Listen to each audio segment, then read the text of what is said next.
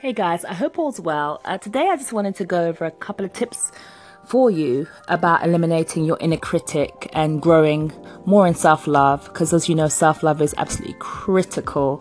And um, I find uh, in my coaching that it's one of the it's a foundation of everything. You've got to learn how to love yourself and um, think that you're worthy of everything, you know. So we're going to go over that, and um, I just want to cover this first of all that um, you know, our self love and the way we see ourselves. Um, a lot of the times it's based on how we've grown up and what we've experienced as children um, and even into adulthood. And it could be the negative influences around us, um, the words spoken over us when we were younger. They actually became a tape that played and that we believed on a subconscious level, and that manifested into our lives. Um, but, you know, you need to be really careful about uh, what's surrounding you and um, your environment.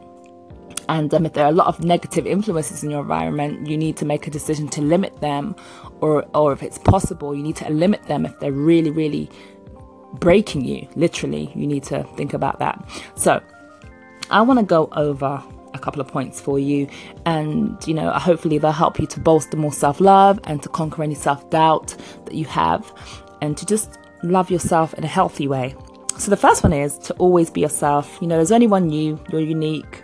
So why not be the best you you can possibly be? You know, you're original. There is no one like you. That is a gift in itself. So next time you think down on yourself, just remember there's only one you in this whole entire world on this planet, and that is what makes you special in itself. Uh, number two is to take care of yourself. Um, have a routine, have a, self love routine, I call it, um, where you know you start taking care of yourself. You deliberately do things to take care of yourself. Like for instance, I like having hot baths um, with candles and smooth jazz music. But you know, you might want something else, like maybe eating healthy food, getting more rest, exercising, or pampering yourself, doing your nails, whatever it is.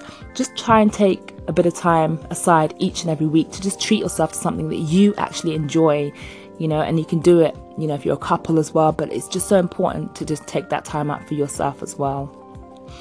And the third one is to take out those negative thoughts and replace them, obviously, with positive ones. Um, I'm sure you know how detrimental negative thoughts can be. Because literally, if you're thinking something constantly over and over again, eventually you'll act it out, you'll believe it.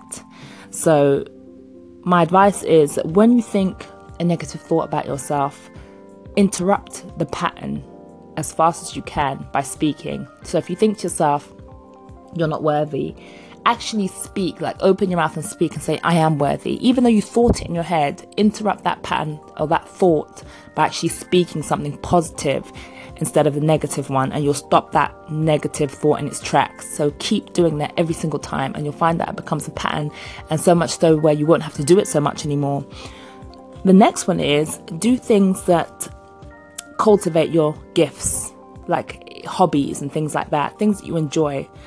Just be a faithful steward over those things and take some time for yourself to just grow them. You know, it's it's in a way it helps give you more self-confidence and know about your abilities and see your abilities. So next time you doubt that you can do something or doubt that you're good at something, you'll look back and say, "Wow, look, you know, look how I cultivated that gift or that hobby. And soon other people will see it and they'll start talking about it. So it kind of eliminates that self doubt and gives you more confidence in your own abilities.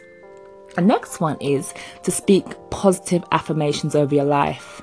You know, what we hear, what we experience in our lives, like I said, it can become a subconscious tape playing and we start believing those things and we become those things. So we've got to replace that tape by giving ourselves positive, encouraging words each and every day.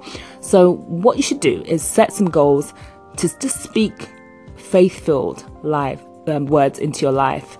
And, um, you know, things like I am, those are so, those two words are so, so important. And what you put after them is so important because literally you will become the two things that you put after I am.